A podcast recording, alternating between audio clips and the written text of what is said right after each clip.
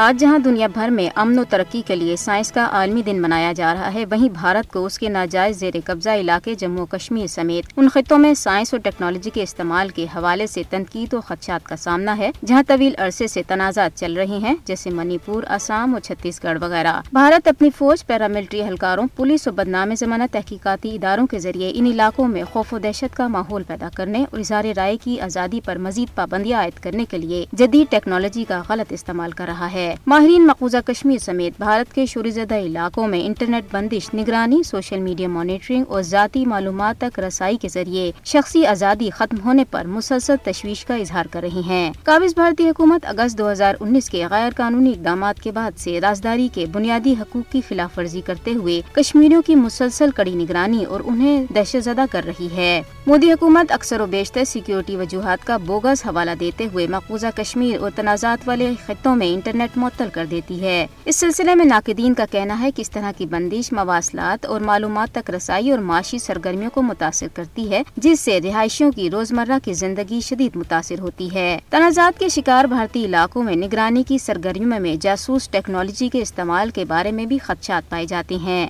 نگرانی کے اقدامات کے لیے بھی بھارتی حکومت ہمیشہ امن و امان کو برقرار رکھنے کا بہانہ بناتی ہے۔ تاہم اس کا بنیادی مقصد اس کے سوا کچھ نہیں کہ مودی کے ناقدین کے گرد گھیرا تنگ کیا جائے۔ غلط معلومات کے پھیلاؤ کو روکنے اور امن و امان کو برقرار رکھنے کے لیے سوشل میڈیا پلیٹ فارمز کی کسی حد تک نگرانی کی جاتی ہے۔ لیکن مودی کے بھارت میں اس نگرانی کے نتیجے میں سیاسی مخالفین کو جعلی مقدمات، قید و بند اور ہرسانی کا سامنا کرنا پڑتا ہے۔ نگرانی اور نام نہاد حفاظتی مقاصد کے لیے ڈرونز کی تعیناتی نے بھی پرائیویسی اور ممکنہ غلط استعمال کے بارے میں خدشات کو جنم دیا ہے۔ خاص طور پر مقبوضہ کشمیر اور تنازعات والے بھارتی علاقوں میں۔ عالمی سطح پر مودی کی بھارتی حکومت کو اظہار رائے شخصی آزادی اور عوامی رازداری کی خلاف ورزیوں کے بارے میں شدید تنقید کا سامنا ہے۔